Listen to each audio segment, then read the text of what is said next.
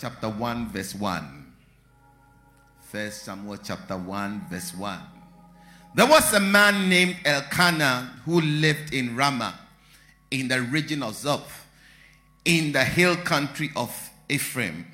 He was the son of Jeroham, son of Elihu, son of Tohu, son of Zuph of Ephraim.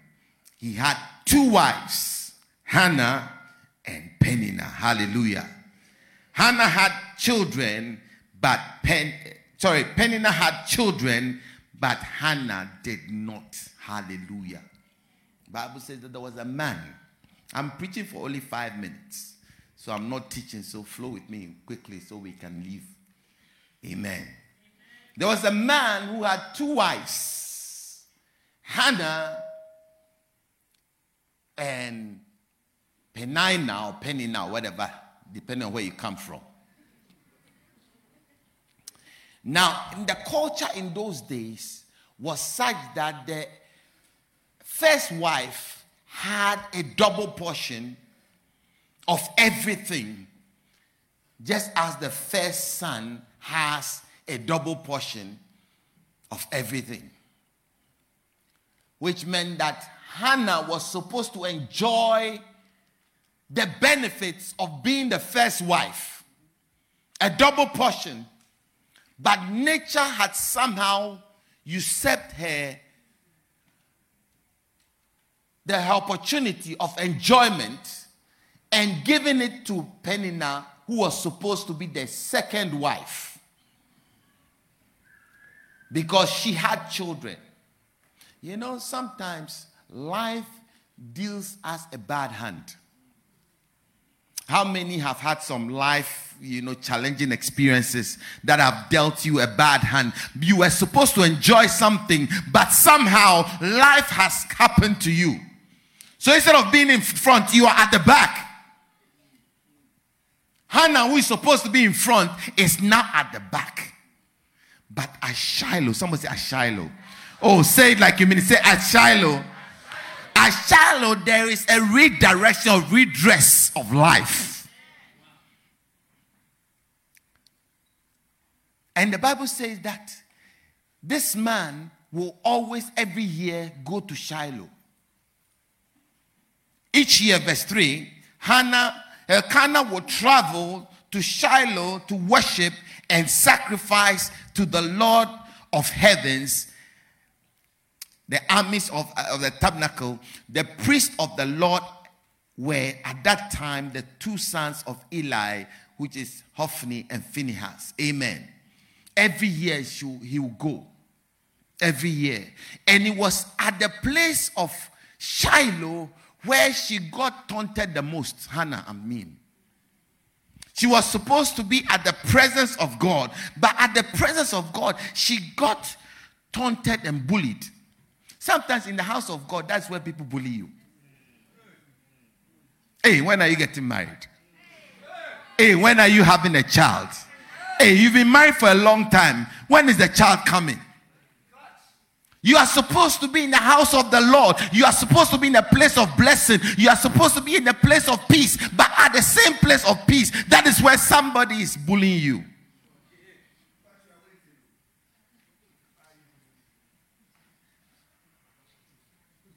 And the Bible says that this went on and on. So Peninnah would taunt Hannah and make fun of her because the Lord had kept her from having children.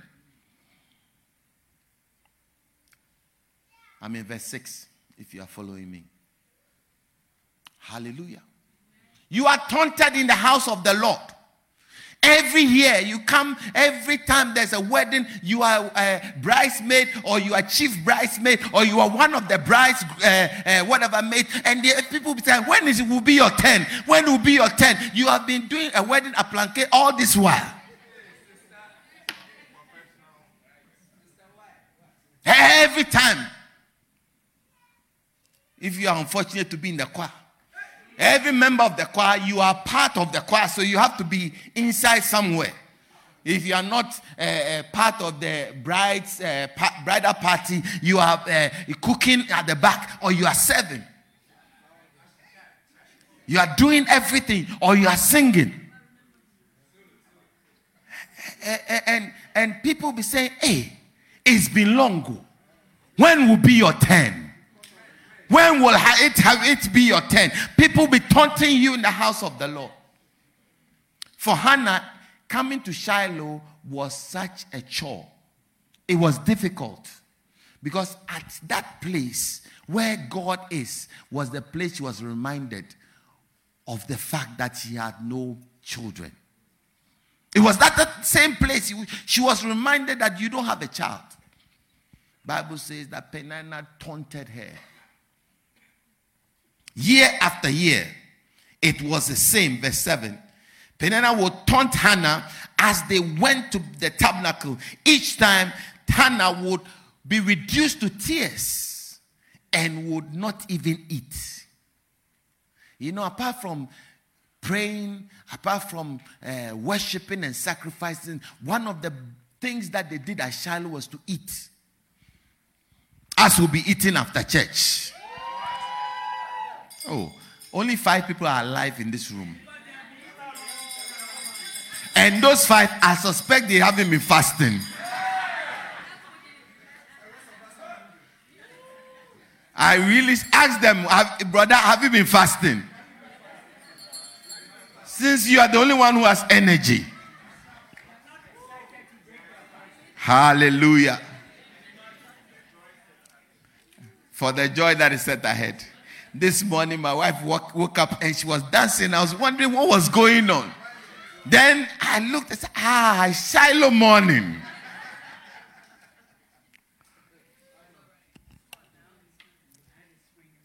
She had a spring in her step. She was very, very joyful and very, very happy and excited. All, all three weeks, she's been moody in the house. You see her. So I go, Are you okay?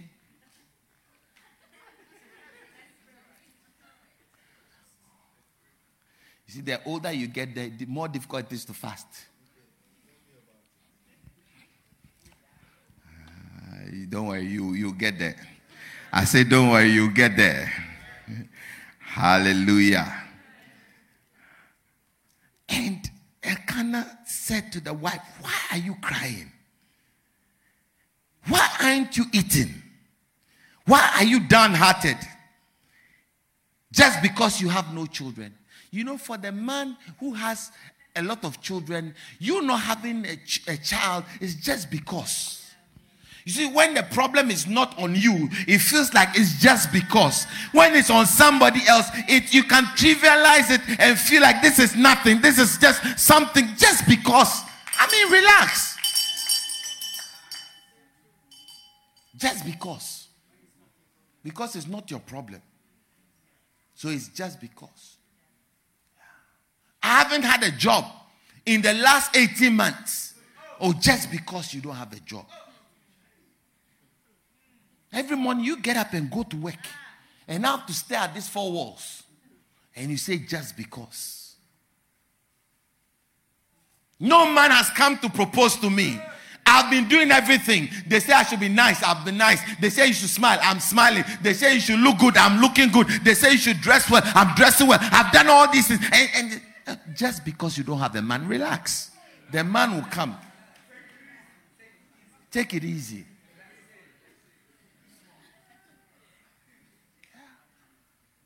You, you have a wife, so you can tell me just take it easy. You, you have a job, so you can say take it easy. You, you have everything around you. You have a child, so you can say take it easy. Because when the person doesn't feel the pain you are feeling, they think what you are feeling, you are exaggerating it. They, they talk anyhow. See, sometimes when somebody is going through a pain and you don't have anything sensible to say, shut up. Don't say anything, just be quiet. Because sometimes the more you open your mouth, the more annoying and the more you exacerbate the person's problem. Just, just, just, just, if you can't say anything, just be quiet. Sometimes people can, oh, Ah, you lost your sister. Then they start talking, and you just want them to be quiet. I remember, Bishop, many years ago, I lost two of my church members in one week. And some of the pastors will come.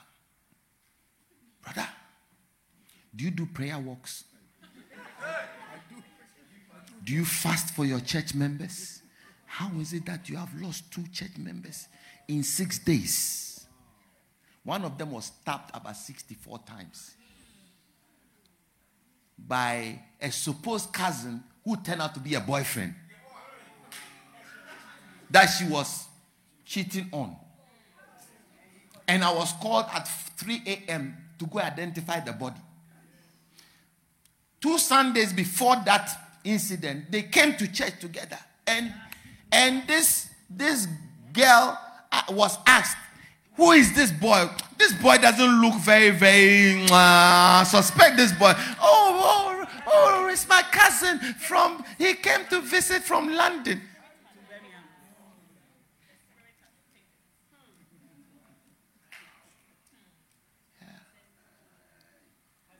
cousin.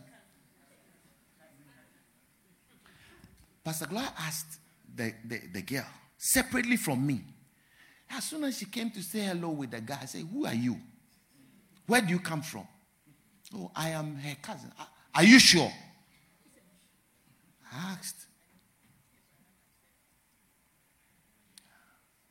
At 3 a.m., I was walking by the police to go and identify a body in the mortuary. About five days later, one or another church member died. These pastors will come. Do you do prayer work? Do you fast at all? Brother, are you in the spirit? You are supposed to be the covering of the church. How is it that you have lost your covering and people are dying under your ministry? You see, if the pain is not on you, you describe it anyhow. You say just because. But when the pain is on you, you want the whole world to stop and feel what you are feeling. Let's read on. Verse 8. Why are you crying? Never ask anybody why is they, why are they crying. There is nobody in their right mind who will start crying for no reason. I mean, it, the, the, the problem is obvious. You can see that this is a problem here. And this woman is trying to grieve her problem away. And the husband, who is supposed to know better and be the one to console her, comes to ask a question Why are you crying? Why? Why, oh, why Superfly? Why are you running? Mulife, Mulife, stop running. Why are you running? Why aren't you eating? Why are you downhearted? Just because you don't have children. You have me.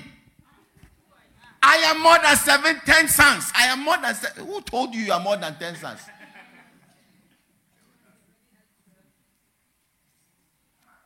Who told you you are more than ten sons? Listen, what you need is what you need. I say, what you need is what you need. And this afternoon, bring to God what you need exactly. Don't let somebody equate what you need to something else. Yeah, what you need, you need children, not a husband. I don't care how good the husband is. Am I not worth more than 10 sons to you? No, you are not. Yes, I, I give you the fact that you are a good husband.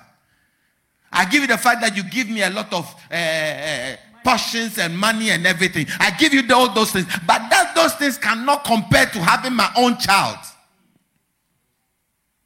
I need my own child. I need my baby. I need to also be called a mother. One of the greatest yearning of every woman is to be called a mother. Yeah. Hallelujah. And if you are here and you don't have a child, next year by this time you come here with your baby. I say, year by this time you'll be standing here with your baby.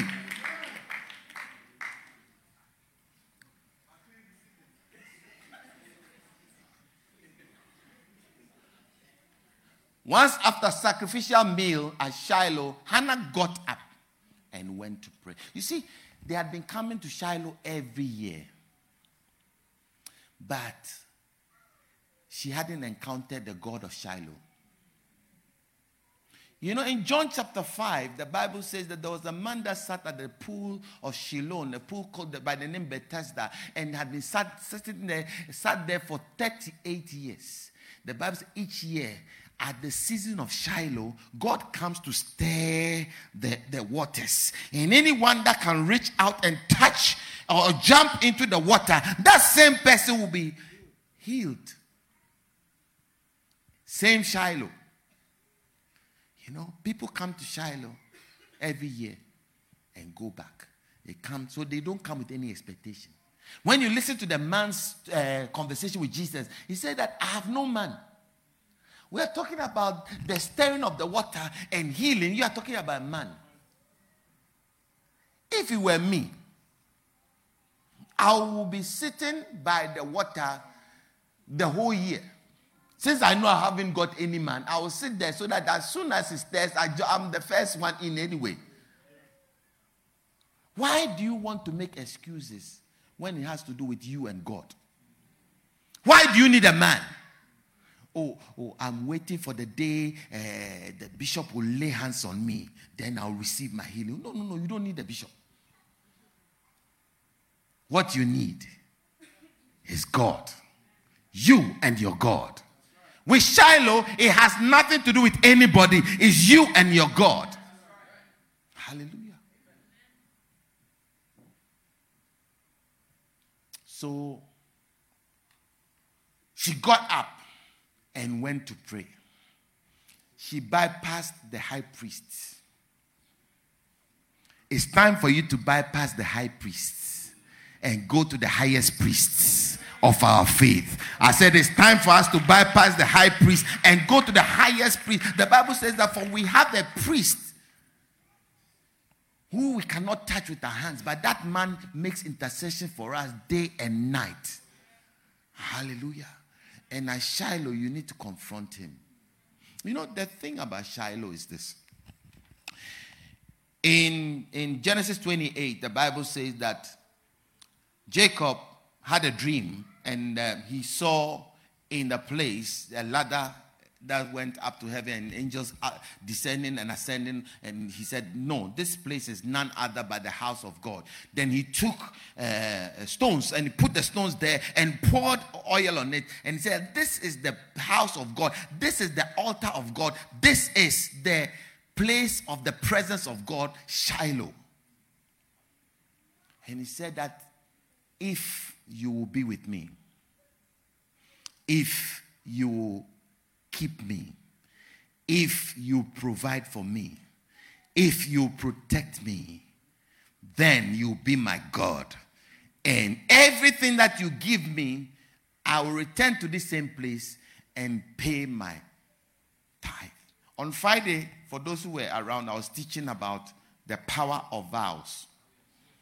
And I was saying to you that what prayer can do, a vow will do. What uh, intercession can do. The greatest spiritual weapon that we have is a vow. A vow will speak for you when you can't speak for yourself.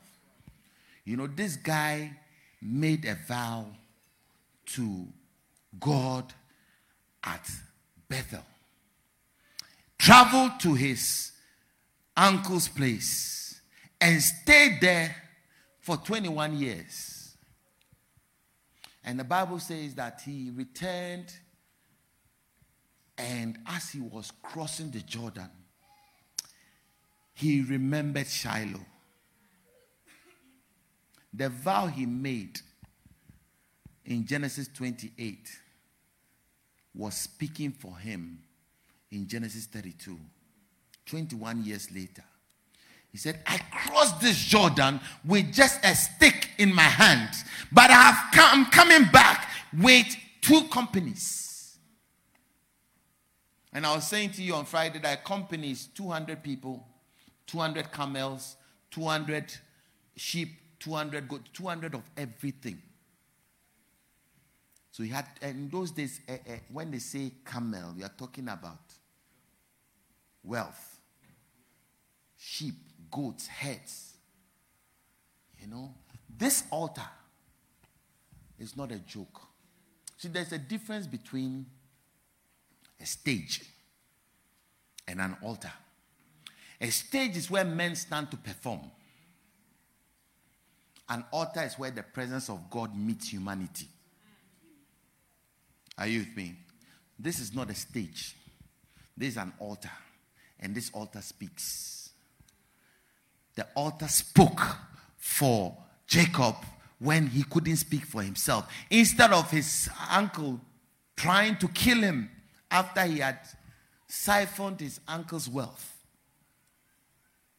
the uncle could not lay a finger on him. And he returned back there with two companies. He was a multi-millionaire.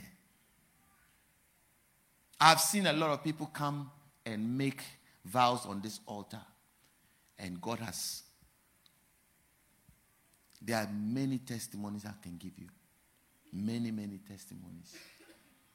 Hallelujah. Because at the altar, you don't come to meet a man, you come to meet God Himself. Hallelujah. And the, the, the sacrifice you lay, you see, uh, the Bible says that, and uh, the prophet um, Elijah laid bulls on the altar and poured water on it and called on the God that answers by fire. And the Bible says that, and fire came from heaven and consumed consume the sacrifice. You see, the, the, the, the sacrifice you put on the altar is what will invite the fire of God. So Hannah came and Hannah said, Lord, you know my need. What I need is a child. And what God also needs is a man. So he said, Let's make a deal here. You give me the child. If you give me the child, I'll give you back that child. You let them call me mother. And after that, you can have the child.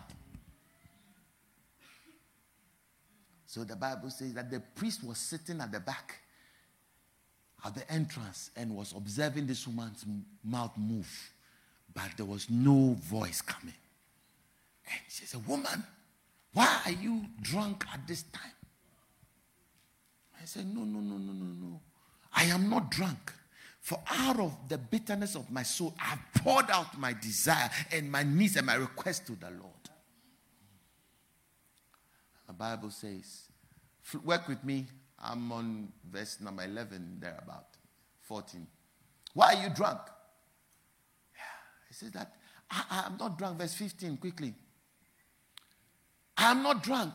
I haven't been drinking wine or anything strong. I, I, I am very discouraged. I am pouring out my heart to the Lord. This afternoon, I want you to pour your heart out to the Lord. Hallelujah. And go on quickly, quickly, work with me. Don't think I'm a wicked woman. I am praying out of my great anguish and sorrow. And the priest said, In that case, go in peace. What I'm going to say to you is that go in peace and they made the God of Israel grant your request that you ask in the name of Jesus. I said, Go in peace, and the God that answers by fire will answer your needs in the name of Jesus because He's able to do exceedingly abundantly above all you can ask or think, according to the power that is at work in you. What is your faith? What faith have you got? What are you coming to Shiloh with? What do you believe God to do for you? You know, Sharon was saying that she wrote one, two, three, four, five, six, seven things. Even the things that is like, if you bless me, you don't bless me this year, I don't even care. She wrote them down. How many of you have written something that you are coming with? Or you just came because it's Shiloh? You see, you have to be intentional and deliberate. Hallelujah.